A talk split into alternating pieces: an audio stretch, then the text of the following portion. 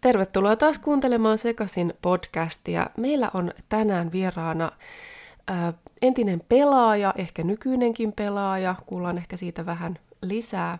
Xenofix, tervetuloa tähän Sekasin podcast-jaksoon. Kiva olla täällä teidän kanssamme puhumassa minusta itsestäni. Jotenkin naurattaa tosi paljon tämä, mutta joo, tosi iloisena täällä kerron mun ajatuksista.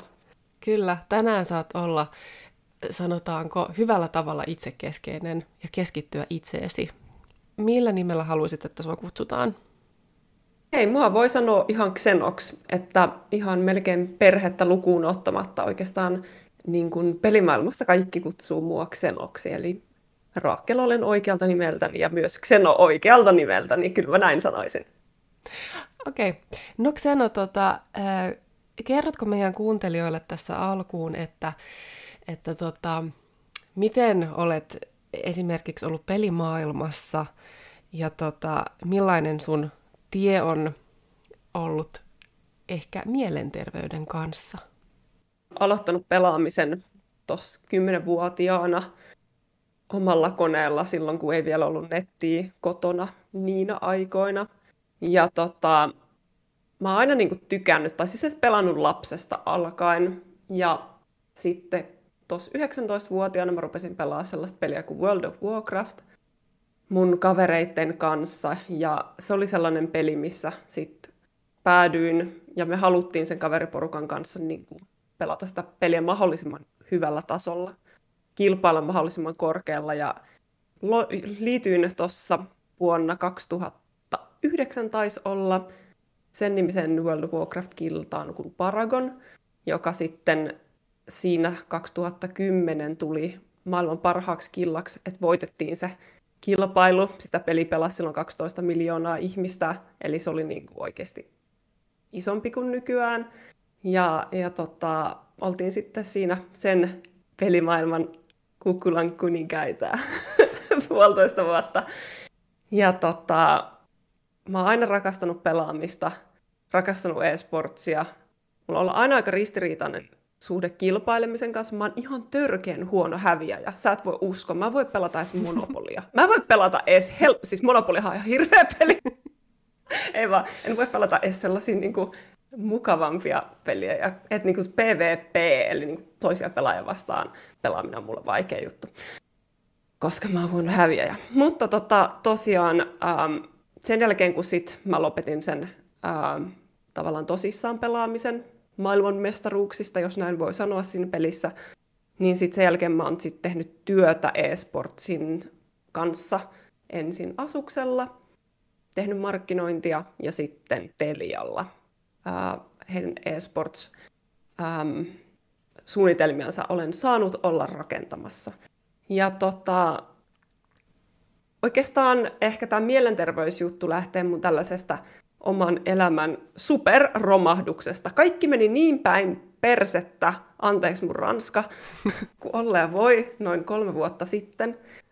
Ää, mulla siinä kohtaa mä olin elämäni mun unelmaduunissa siellä Telialla. Ja, ja tota, Mutta sitten kuitenkin asiat elämässä oli niin, että, että mä en oikeastaan ollut myöntänyt itselleni, että mikään menee huonosti. Ja ne jutut kriisiyty samaan aikaan. Mulla tuli avioero, Äh, kaksi työburnouttia puolen vuoden sisään. Mä aloitin terapian, päädyin pitkälle sairaslomalle ja rupesin syömään psyykelääkkeitä. Et mun niin kuin, mielenterveys ihan totaalisesti romahti. Mä olin tosi masentunut ja olin ollut itse asiassa jo sitä ennen, mutta mä olin vaan peittänyt sen myös itseltäni ihan liian hyvin. Ja tota, mulla alkoi sitten onneksi siinä se terapia sen itse asiassa kolme vuotta sitten, melkein päivälleen kolme vuotta sitten itse asiassa aloitin sen.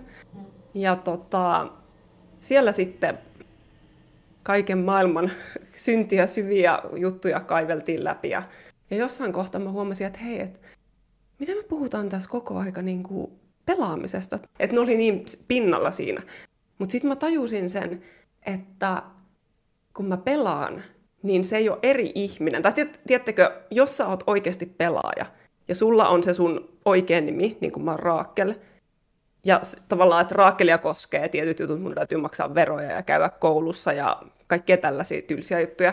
Mutta sitten tavallaan se Xeno oli se tyyppi, joka oli maailman paras Shadow Priest ja osasi tehdä depsiä ja, ja se oli semmoinen ja tämmöinen ja tommonen. Niin tietyllä tapaa, että ne ei olekaan oikeasti kaksi eri ihmistä, vaan se, kuka Xeno on, näkyy myös siinä, että miten mä voin olla töissä tai opiskelemassa.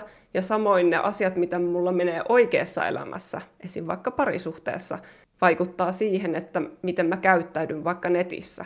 Ja se, että mä tajusin, että mä olin valinnut ää, pelata siitä syystä myöskin maailman parhaissa joukkueissa, että mä oon aina pelännyt, että mua ei hyväksytä ja että mä en ole koskaan kelvannut siis itselleni.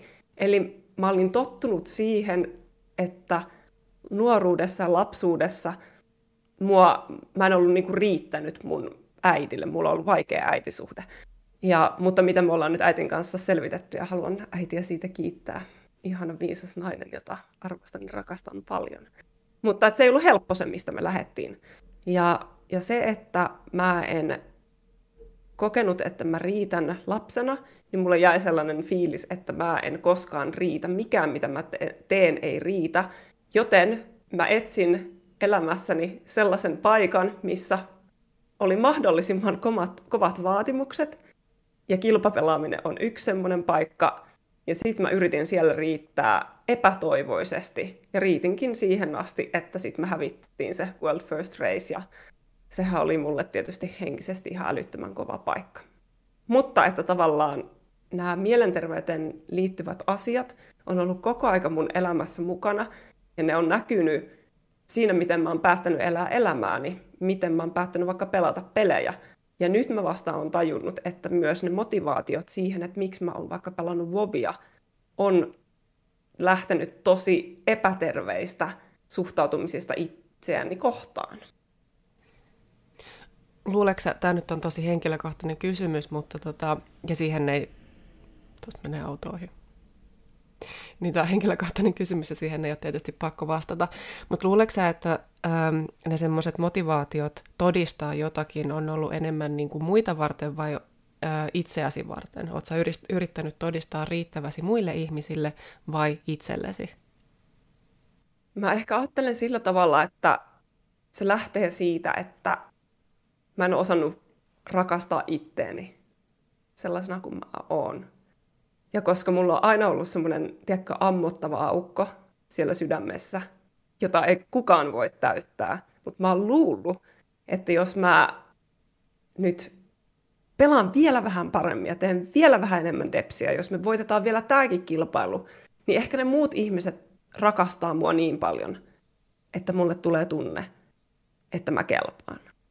Eli tietyllä tapaa mä oon etsinyt sitä hyväksyntää muilta – jotta mä voisin kokea, että mä, että mä olen hyväksytty.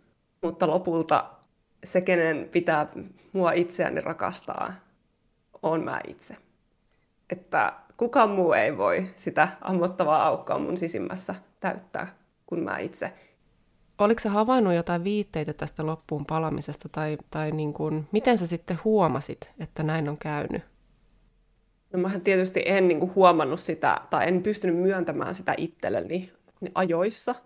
Että et mä kyllä niin kuin, tavallaan, että mulla oli tosi vaikea olla, ja mä kyllä kävin meidän työterveydessä siis jo aiemmin, mutta mä en tajunnut, kuinka vakava se tilanne niin kuin on ennen kuin kaikki meni vessanpöntöstä alas. Tai silleen, että jos mä olisin tajunnut, niin mä olisin niin kuin, jos mä olisin tajunnut, mä olisin tehnyt tosi erilaisia päätöksiä elämässäni.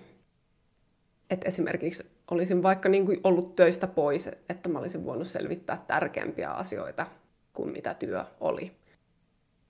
Ja se ehkä, miten mä nyt jälkikäteen voisi, tai tietyllä tapaa mulla on elämässä yhä niitä samoja ongelmia, mitkä tuottaa saman tyylisiä tilanteita kuin mitä mulla oli silloin kolme vuotta sitten. Että tavallaan, tiedätkö, se, että sä kerran palat loppuun, ei tarkoita, että etkö sä vois palaa uudestaan loppuun.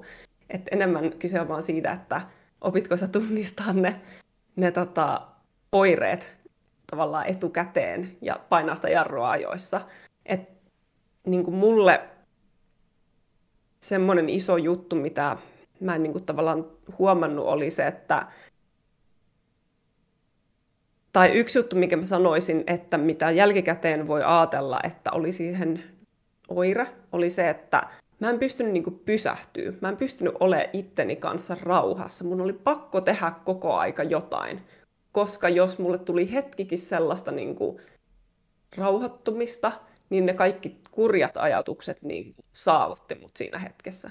Ja se ongelma oli se, että kun mulla oli sekä töissä tosi niin kuin haastava se työtehtävä, ja sen lisäksi myös sitten tosi haastava tai niin kuin tosi vaikea se parisuhdetilanne, mitä mä en niin kuin myöskään myöntänyt itselleni.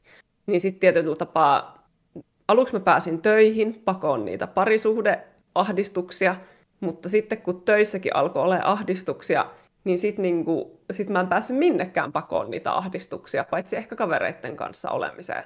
Mutta kun mä en ollut myöntänyt itselleni, että mulla on ongelma, niin mä en voinut myöskään puhua, sanoa kellekään, että mä tarvii apua tai puhua kellekään niistä mun ongelmista.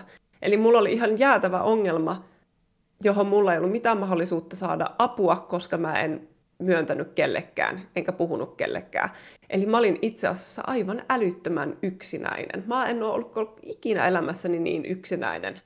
Okei, no silloin kun mä aloitin pelaamisen, niin mä olin silloin ihan törkeä yksinäinen kymmenenvuotiaana. Mulla ei ollut ketään kavereita silloin, kun me muutettiin sinne uuteen paikkaan. Ja se oli myös syy, miksi mä aloitin pelaamisen. Mutta mä olin niin yksinäinen, kukaan ei tuntenut, tiennyt, miten mulla oikeasti menee. Enkä mä edes itse, koska mä ajattelin, että mä oon maailman hienoimmassa työpaikassa, mulla on tosi hieno parisuhde ja, ja niin kuin kaikki menee hyvin, mutta silti se oli semmoinen ammottava ahdistus koko aika kaikesta. Ja jos mä pysähdyin, niin se ahdistus sai mut kiinni. Niin mun piti tehdä vaan enemmän ja enemmän ja enemmän juttuja, näyttääkseni itselleni, että kaikki menee itse asiassa hyvin. Niin, että otapas mä pohdin, mulla oli vielä joku toinen ihan sairaan hyvä pointti tähän. Joo, no tätä mulla itselläni ei ollut tavallaan oireena, mutta jos sulla jos sä et ole ollut iloinen pitkään aikaa, jos et sä muista, miltä ilo tuntuu, tai että sä, et sä muista, miltä hyvät tunteet tuntuu, niin se on myös aika niin kuin iso hälytysmerkki niin kuin masennuksen kanssa. Ja masennus ja loppuun palaaminen usein niin kuin voi mennä käsi kädessä. Mutta noi oli sellaisia, niin kuin mitä mitä itse huomasin, tai että mitkä olisi pitänyt olla elämässä semmoisia punaisia lippuja tavallaan, että jos sä huomaat tollasen, niin sitä kannattaa ruveta muuten tutkia heti, koska se kertoo siitä, että sulta puuttuu elämästä jotain asioita, mitä sä oikeasti tarvit. Ja tota, pelasit sä silloin näihin aikoihin? Oliko se sulle joku semmoinen pakoilu samalla tavalla kuin vaikka työ oli sulla jossain kohtaa ollut? Tai itse asiassa se työ oli se mun pakopaikka.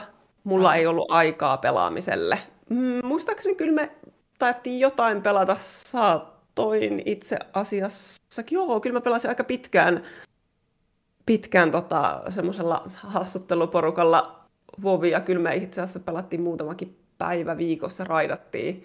Mutta että sitten siinä kohtaa, kun mulla rupesi olemaan niin kuin tosi vaikeaa, niin sitten mä olin lopettanut senkin, koska mulla ei vaan niin kuin riittänyt enää energiaa. Enkä mä ollut tajunnut sitä tietyllä tapaa, että, että kun mä lopetin sen vovin, se tuntui niin kuin pahalta se vovin pelaaminen, kun se vei liikaa energiaa.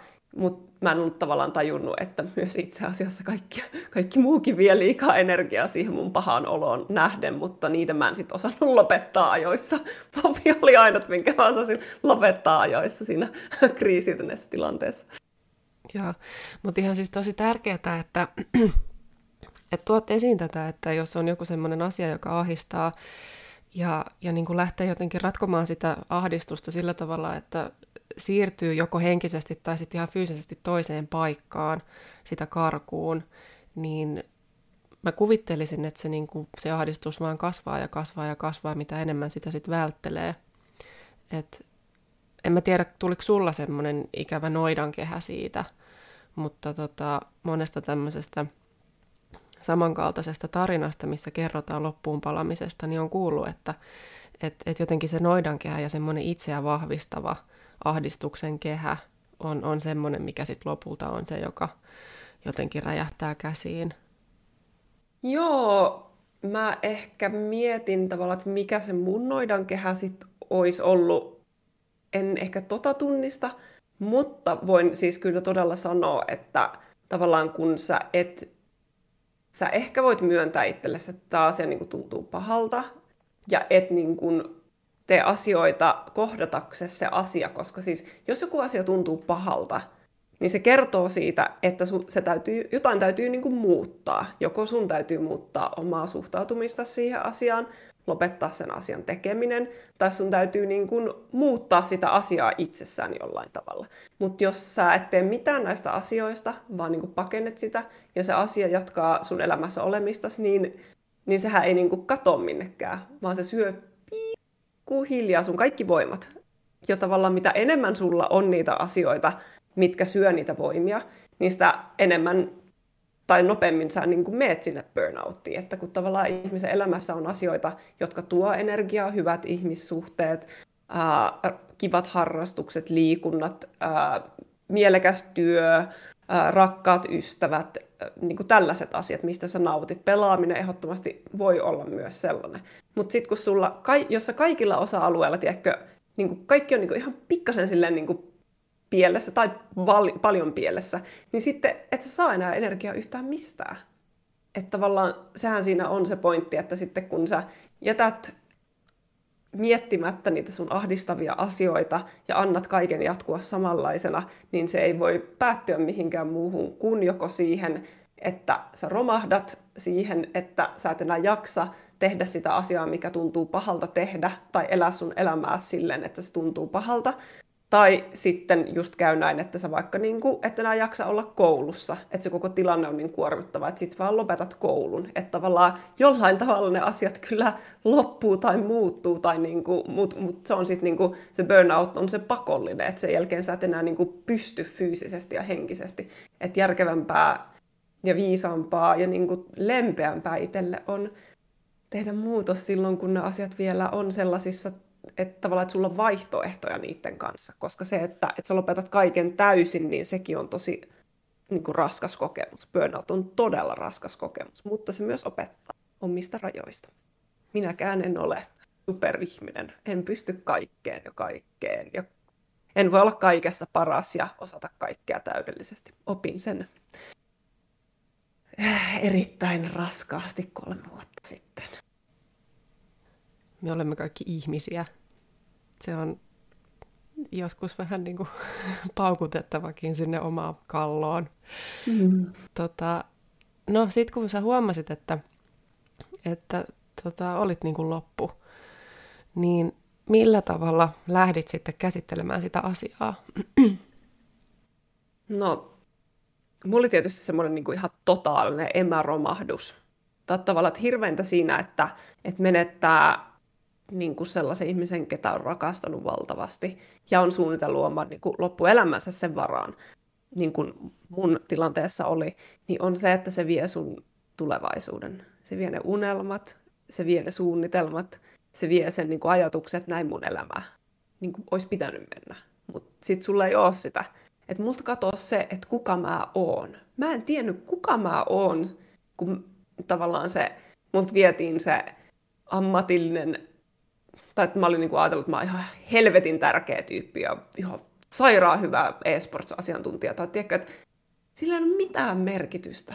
Ei sillä ole mitään väliä sen eessä, että, että se ihminen, ketä mä rakastin, että mä en voinut enää olla sen kanssa. Että mä en tiennyt, että kuka mä oon, että mitä mä tuun tekemään mun elämällä. Mä en tiennyt, että, että, että mihin mä voin enää uskoa tietyllä tapaa. Kun mä olin ajatellut, että, että mä elän sitä parisuhdetta varten. Että se oli tietyllä tapaa ollut osa mun identiteettiä, sitä, että kuka mä oon, se parisuhde. Ja kun se vietiin pois, niin mun koko elämältä lähti itse asiassa pohja pois. Ja niin kuin tosta näkökulmasta, että se ei ollut vaan sellainen, että miten, miten mä saan lisää energiaa mun elämään, vaan se oli se, että kuka mä oon, mitä mä rupean tekemään mun elämästä, mitä mä oikeastaan arvostan nykyään. Koska siinä kohtaa mä tajusin, että mä olin laittanut mun jaksamisen ja niin kuin priorisoinut mun elämässä sitä työasiaa. Ja niin kuin semmoisia asioita, mitkä tuntui ihan merkityksettömiltä siinä kohtaa. Mä olisin antanut mun kaiken rahan, mun kaiken niin kuin, arvostuksen ja sellaisen, mitä mä olin hankkinut, jos mä olisin voinut vaan olla se ihmisen kanssa siinä hetkessä. Tavallaan tajus, että mikä on oikeasti tärkeää elämässä. Ja siitä näkökulmasta sitten, että mä lähdin niin kuin rakentamaan mun identiteettiä, sitä, että kuka mä oon. Ja mä oon ihan älyttömän onnekas, koska mulla on, siis yhä, mulla on terapiaa vielä pieni pätkä jäljellä, jota jouduttiin siirtää mun ääniongelmien takia, mutta että mulla on ihan älyttömän hyvä terapeutti. Ja se kysyy muutamia aika, aika kauheita kysymyksiä. Tavallaan tajus sen, että, että, että mä en niin kuin voi jatkaa tällä tavalla.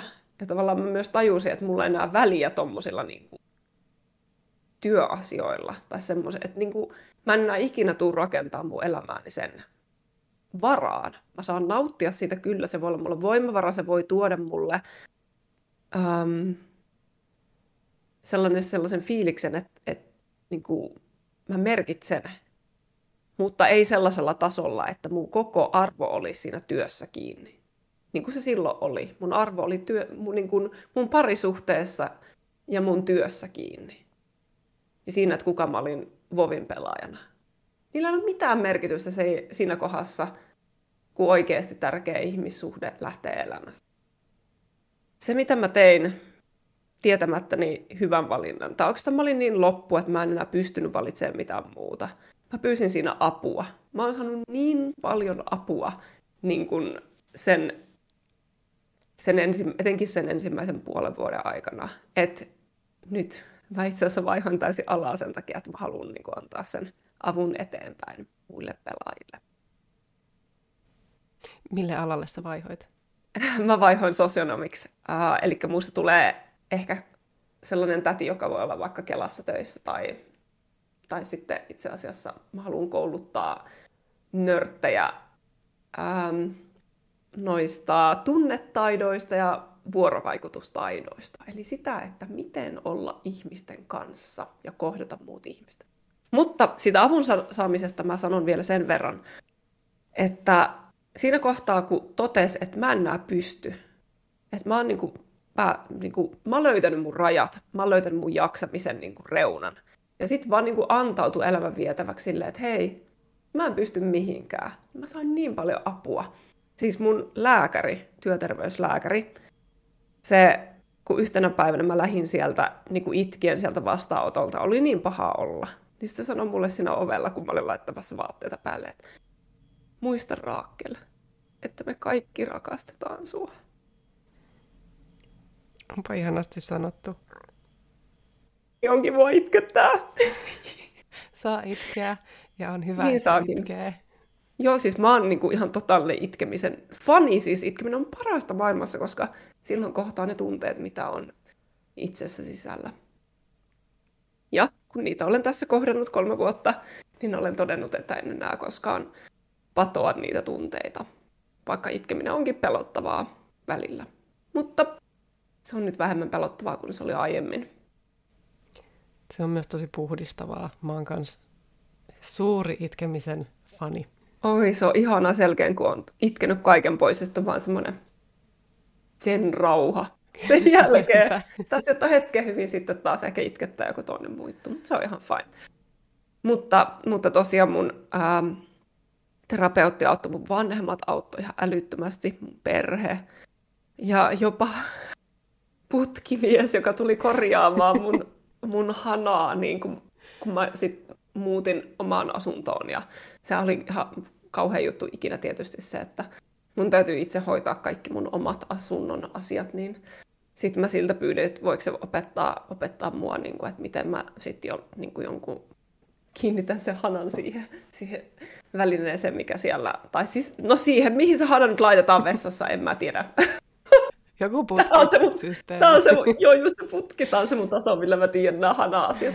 Mutta sitten sit se vaan, niin kuin, tiedätkö, kun mä pyysin sitä, että voit se niin katsoa, että mä haluan itse oppia tehdä sen, niin sitten se on vaan silleen tosi lempeästi. Joo, se menee hyvin. Ei mitään hätää, kyllä sä saat sen tehtyä. Ai että. Putkimies, lääkäri, läheiset ja terapeutti. niin kuin, mua, mua kannettiin siinä hetkessä. Mä en olisi pärjännyt mitenkään siitä yksi. Ja se oli ihana tunne, ehkä tajuta, että mun ei tarvii pärjätä tästä elämästä yksin.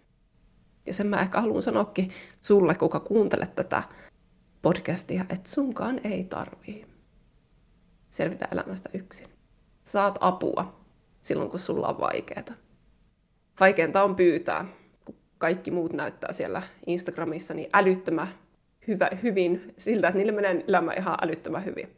Ja totuus on, että kaikilla on vaikeuksia, mutta me vaan ollaan parempia nykyään piilottamaan meidän vaikeudet. Ja mun mielestä se on vaarallista. Ja sitten myös tietysti se on ihan kokonaan toinen keskustelu, että mitä tämä tämmöinen somekulttuuri, missä näytetään vaan ne parhaat puolet itsestä, niin mitä se tekee äh, niin kuin muuten omalle tunnolle, kun rupeaa sitten vertailemaan näitä omia ongelmia tai haasteita, joista itse tietää. Ja ei tietysti teidän muisten, muiden haasteista. Niin se on sitten mm. taas tämmöinen oma kokonainen aiheensa, mistä saisi myös podcast-jakson. Ai että, se on, se on hyvä aihe. On. Mä oon epä, hyvin äh, epäsome, tai siis niin kuin somevastainen somevaikuttaja. Siinä on tietty ristiriita, mutta mm, en ole löytänyt siihen hyvää ratkaisua. Mutta tota, joo, jos miettii sitä prosessia, äh, kun lähit niin kuin tälle toipumisen tielle, jos näin voi ehkä sanoa, niin tota, mm. mitä siinä oli haastavinta, mikä oli se vaikein asia sun mielestä ja toisaalta, no ainakin oot maininnut, että tämä tuki, mitä oot saanut, niin oli, oli tosi ihanaa. Mutta oliko jotain muita ihania asioita, mitä huomasit tai ymmärsit? No ihan vaikeinta mulle oli se, että mä, myö, että mä myönsin, että mä tarvii apua. Se oli ihan mahdotonta. Mä olin aina ajatellut, että kyllä mä nyt selviän ja kaikesta. Suomalainen sisu ja silleensä, tiedätkö, ruisleipä. Ja sitten ne ei auttanut niin, mutta sitten kun mä niin kun myönsin itselleni, että mä en pysty, auttakaa mua, niin sen jälkeen kaikki oli itse asiassa ihan tosi helppoa. Sitten mä sain vaan löllystellä siellä ihmisten varassa ja tiedätkö, muut ihmiset auttoi mua ja sain hoidettua kaikki asiat ja sain niin pyydettyä apua. Ja sen jälkeen mun ei tarvinnut yrittää enää näyttää kellekään siltä, että mä oon jotain, mitä mä en oo. Mä pystyin sanoa kaikille, että hei, mä oon nyt avioeronnut niin kuin, huolipesäke. Ja sitten ihmiset joko niin hyväksy sen tai ei hyväksynyt. Mutta mun ei tarvinnut enää esittää kellekään yhtään mitään. Tiedättekö, miten ihanaa se on? Mä tiedän nykyään. Tai okei, okay, kyllä mä nykyäänkin taas vähän esitän, mutta mä yritän, yritän mahdollisimman paljon olla esittämättä. Mutta se, että sä tuut rakastetuksi ja nähdyksi sinuna itsenäsi niiden asioiden ja ongelmien kanssa, mitä sulla on.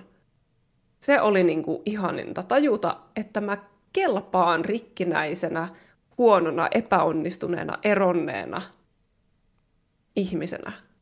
Kaikki ne niinä ongelmina. Mulla ei ollut enää mitään jäljellä. En, ei yhtään mitään elämässä sellaista, minkä mä olisin voinut sanoa, että kattokaapas nyt, tällaistakin on.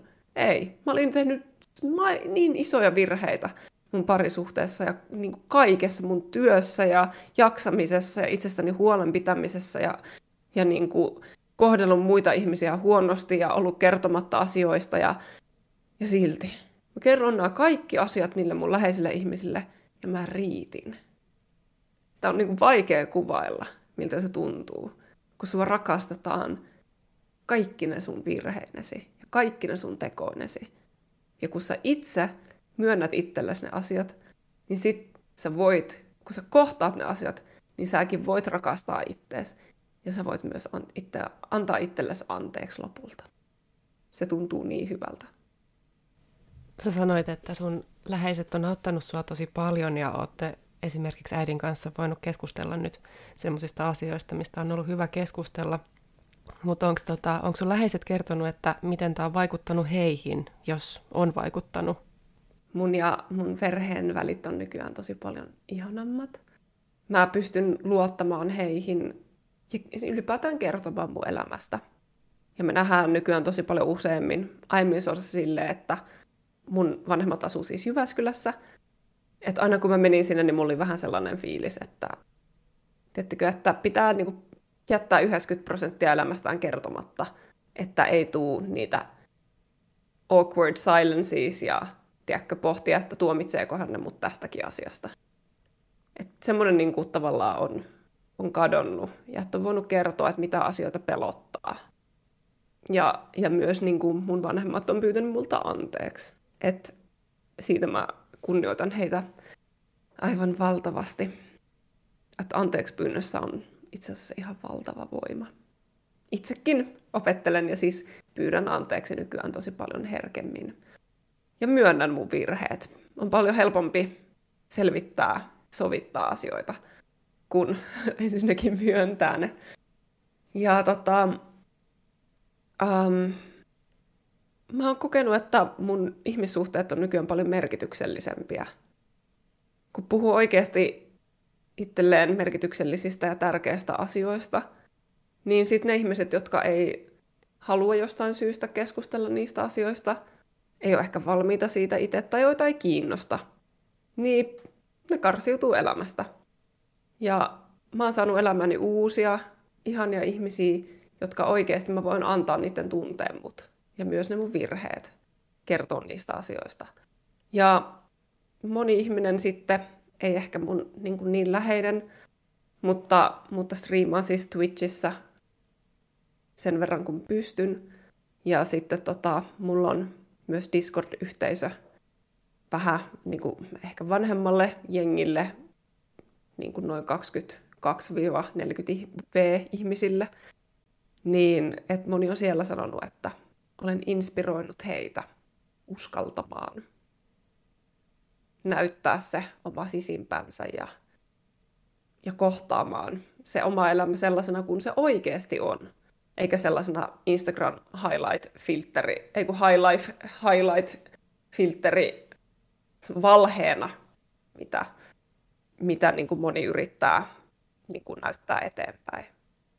Että tavallaan, että niistä omista ongelmista saa puhua ja saa iloita sitten, kun tulee niitä pieniäkin voittoja, tiedätkö? Missä onnistuin tänään? Ihan pienetkin asiat. Jes, tänään sä lähettyy ulos. Jes, tänään tein tämmöisen treenin. Jes, tänään sanoin kauniisti tälle ihmiselle. Jes, tänään kävin terapiassa. Jes, tänään hain tätä tukea jostain Kelasta tavallaan. Että saadaan yhteisönä kannustaa toisiamme ja, ja tota, jotenkin niin kuin jakaa sitä, sitä oikeaa elämää. Sitä normiarkea, tiedätkö? Perunamuussi ja nakit. Mä luulen kanssa, että jos ihmiset näkis ympärillään enemmän tämmöistä jotenkin rosoisuutta ja semmoista epätäydellisyyttä, niin sitten niitä jotenkin kun vastaan tulee kaiken näköisiä haasteita ja esteitä ja vastoinkäymisiä, niin ne ei ehkä tuntuisi niin jotenkin shokilta tai niin pahalta tai ne ei tulisi niin yllätyksenä, jos ihmiset olisi jo tottunut siihen, että elämä muuten on semmoista, että on kaikkea nuhaa ja hilsettä ja joskus perunamussi on kylmää, joskus nakit on kylmiä. Niin, niin. Ja tiedätkö, mä koin sitä ihan, että, että mikä musta on vikana silloin, yli kolme vuotta sitten, just ennen sitä mun kriisi mikä mussa on vikana, kun mä oon unelmaduunissa, mulla on täydellinen parisuhde, iso palkka ja ulkomaanmatkat. Mikä mussa on vikana, kun musta tuntuu pahalta? Mieti.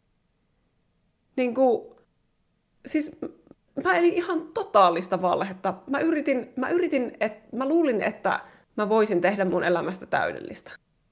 Ja vähänkö siihen muuten menee energiaa, jos nakkien pitää olla aina lämpimiä ja perunamuusin kanssa. Juman suikka, ne ei muuten ole aina.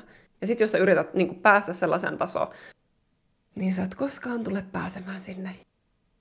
Niin, olisiko se sitten jotenkin, jos niin kun elämässä ei ole semmoisia jotenkin todellisia merkityksiä, niin kaikki tämmöinen kiiltokuvamainen sitten tosiaan tuntuu vaan tyhjältä. Et hyvä työ ja no tietysti ihana parisuhde on, on varmasti semmoinen yksi peruspilari, mikä voi olla elämässä, mutta jos ei niin kuin itsestään koe merkitystä ja merkityksellisyyden tunteita, niin, niin siihen tosiaan jää semmoinen ammottava aukko, mistä itsekin puhuit. Tämä on nyt tämmöistä ajatuksen juoksua meikäläiseltä, mutta... Joo, mä saan tosi hyvin kiinni, mitä sä sanot. Ja, ja tota, mäkin olen niin kuin ehkä ajatellut sitä sillä tavalla, että, että mun mielestä esim. työ voi olla niin kuin tosi tärkeä ihan asia elämässä.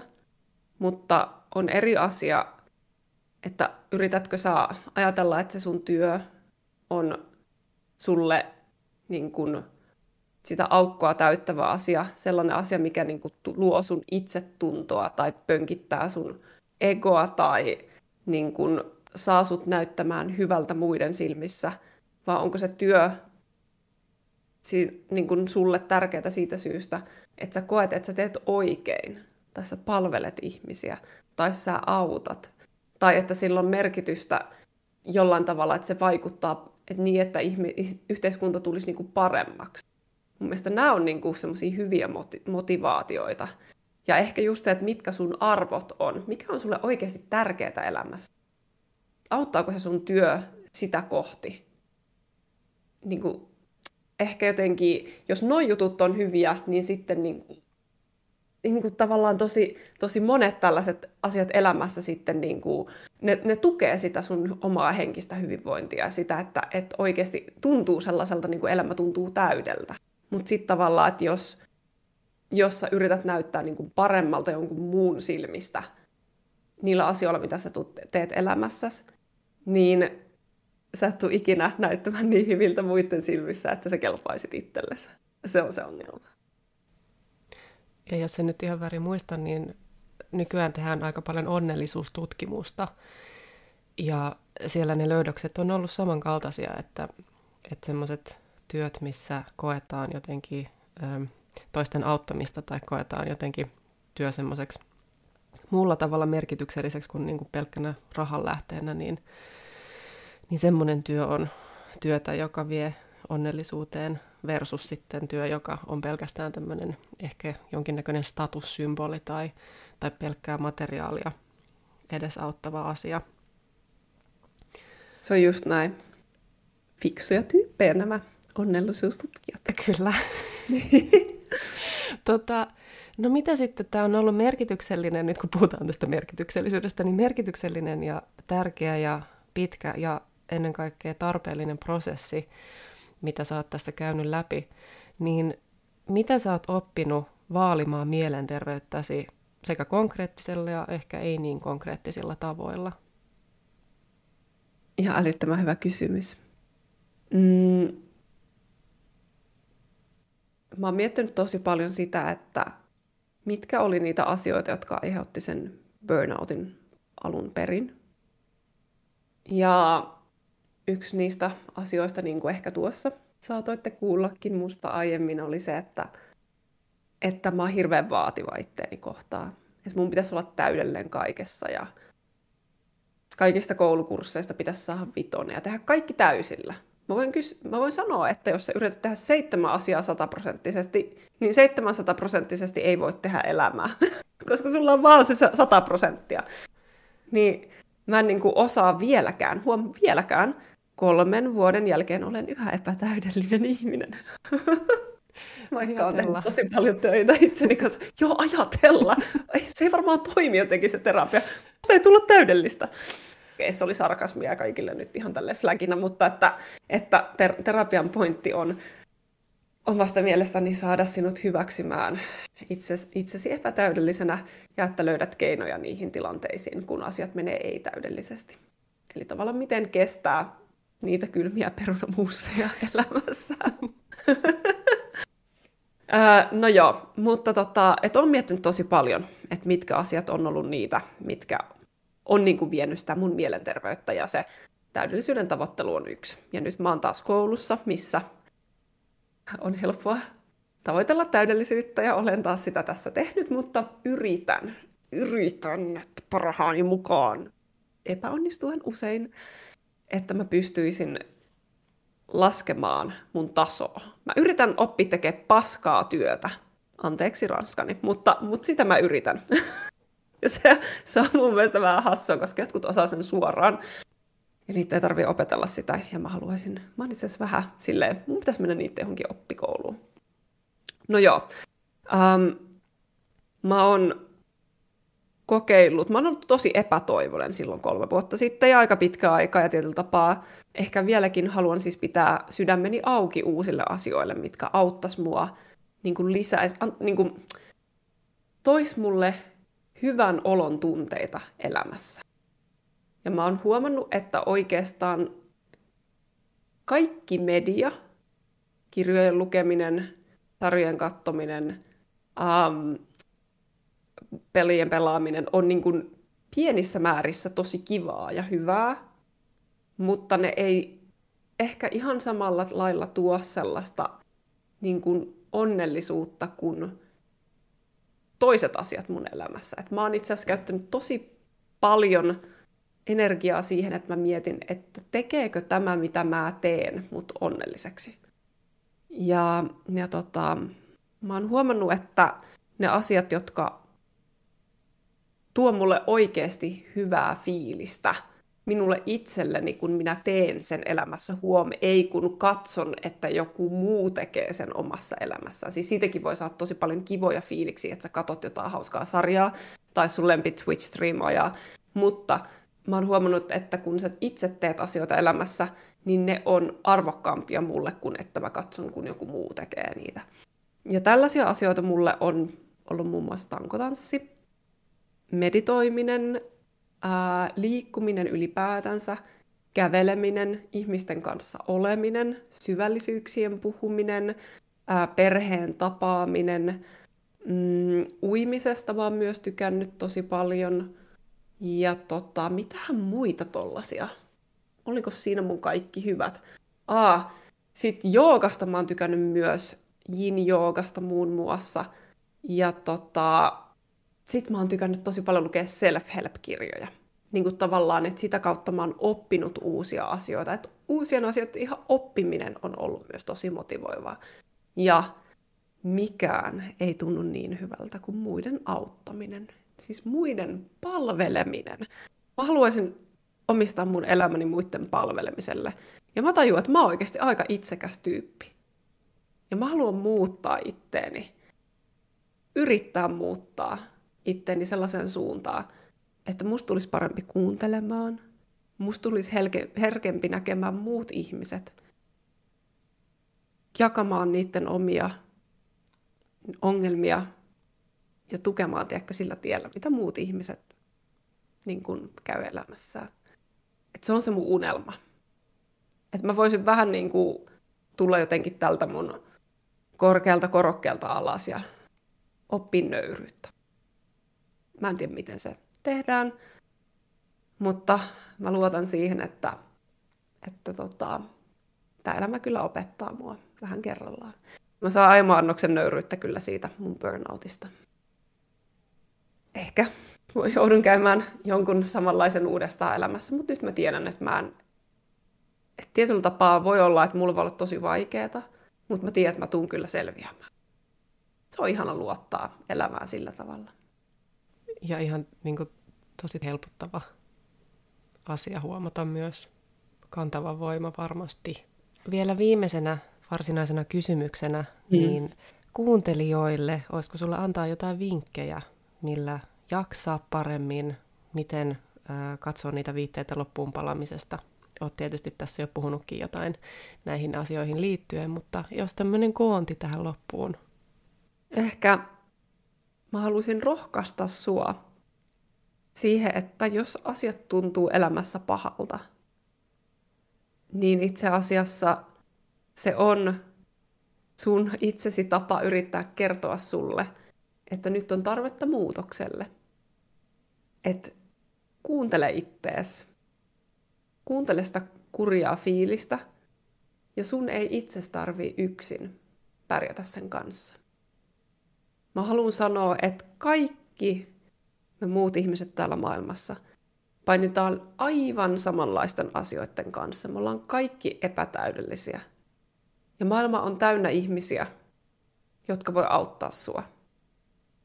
Ja sulla on elämässä ihmisiä, jotka rakastaa sua.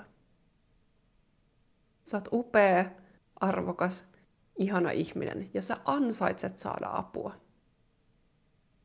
Esimerkiksi tältä Discordilta, missä sä kuuntelet tätä podcastia. Siellä on ihan älyttömän paljon ammattilaisia, jotka voi jeesata sua elämässä. Älä jää yksin. Koska ne asiat, mitkä sun elämässä tuntuu huonolta, niin ne itse asiassa ohjaa sua tekemään sellaisia valintoja elämässä, jolloin susta tuntuisi paremmalta. Se pääsisi enemmän sen näköisen elämän pariin, kuin mistä sä itse nautit kaikkein eniten. Et mä rohkaisen kaikkia ihmisiä puhumaan niistä asioista, mitkä on vaikeita. Koska sitä kautta muut ihmiset voi tuntea sut. Ja sitä kautta voi saada elämänsä merkityksellisiä ihmissuhteita. Sitä kautta voi saada niitä ihmisiä, joille voi soittaa keskellä yötä ja saada apua. Kuuntele ittees herkällä korvalla ja hyväksy se, että sä oot epätäydellinen. Koska sä riität rikkinäisenä, epäonnistuneena ja epätäydellisenä. Sun arvo ei ole kiinni sun koulutodistuksessa, sun numeroissa, sun vaatteissa, sun harrastuksissa, sun tittelissä, vaan sun arvo on kiinni siinä, että sä oot. Sun ei tarvii mistään keneltäkään lunastaa sitä sun olemassaolon oikeutta. Sä oot suuri ihme ja on ihanaa, että sä oot olemassa. Kiitos Xeno ihan mielettömän viisaista sanoista, mielettömän hyvästä haastattelusta kautta keskustelusta. Sä oot antanut ihan tosi paljon miettimisen aihetta. Sus jotenkin huomaa ihan tosi paljon, että sä oot reflektoinut näitä asioita, mistä sä puhut, niin varmasti kokemuksen syvällä rinta-äänellä myös puhut näistä. Mm-hmm. Ja mä luulen, mm-hmm. että moni kuuntelija, joka tätä kuuntelee, niin, niin löytää sieltä sellaisia asioita, mihin voi samaistua ja mitkä auttaa. Eli siis kiitos vielä oikein paljon. kiitos, että mä sain tulla tänne. Se on mulle suuri ilo saada puhua näistä asioista.